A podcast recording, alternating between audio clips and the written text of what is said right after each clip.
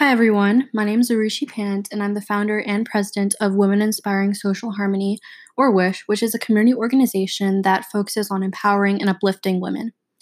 We basically host free annual summer career immersion camps, which will be presented as online resources and videos that we actually just released on our website.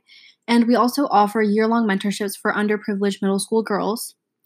So last summer, we were able to host 25 girls at our summer camp and had a variety of guest speakers and activities that exposed them to careers in fields such as medicine, technology, writing, and more. We also selected 12 of these 25 girls for our year long mentorship, where we matched them with a high achieving high school mentor and a professional in their career of interest in order to give them the advice, support, and resources that they need to be successful. You can learn, learn more about what we do at wishforequality.org. So basically, the goal of this podcast is to raise awareness of and educate people on different social justice issues and topics, particularly those that impact women. I'll try to do this through short five minute episodes. Once the COVID 19 pandemic and quarantine end, I hope to be able to bring in guests for cool features and interviews. But for this first podcast, I'd like to discuss the Equal Rights Amendment, or the ERA, and why it's such a hot topic in politics nowadays. So basically, the ERA is a proposed amendment to the United States Constitution that aims to guarantee equal legal rights for all citizens, regardless of sex.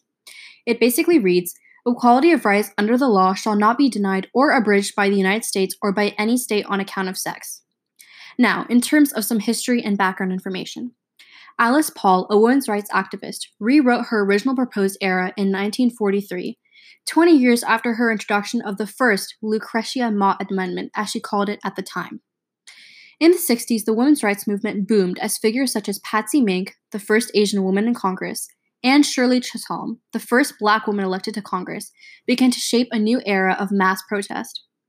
It was a time of empowerment, a time where women began to voice their experiences with sexism and reject dependence on the out- outdated roles they were forced into during the rise of the modern American suburb. Women across the nation banded together in a growing feminist movement, most notably in protest against the Miss America beauty pageant, where the term bra burning was coined as protesters threw bras, undergarments, and copies of Playboy magazine into a freedom trash can, symbolizing their frustration with women's objectification. Two activists, Betty Friedan and Pauli Murray, founded the National Organization for Women in 1966 and quickly began advocating for the ERA, picking up where the National Women's Party of the 1920s left off.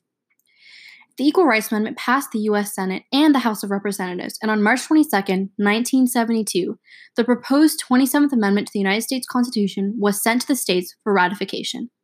Congress then placed a seven year deadline on the ratification process. The ERA got 22 of the necessary 38 state ratifications in its very first year.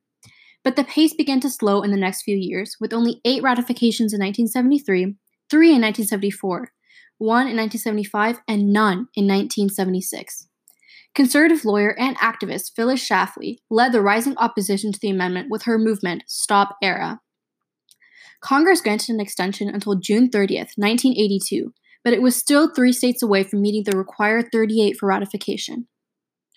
The Equal Rights Amendment was then reintroduced in Congress on July 14, 1982, and has been introduced in every session of Congress since then. My state, Texas, ratified the ERA in November of 1972. Supporters of the ERA explained that it would provide equal protection to all people from discrimination and provide a strong legal defense for women's rights. Having an amendment in the United States Constitution would also make it more difficult to reverse the progress that's been made in women's rights and sex discrimination, especially during an era where many have proposed repealing the 19th Amendment, which guarantees women's right to vote.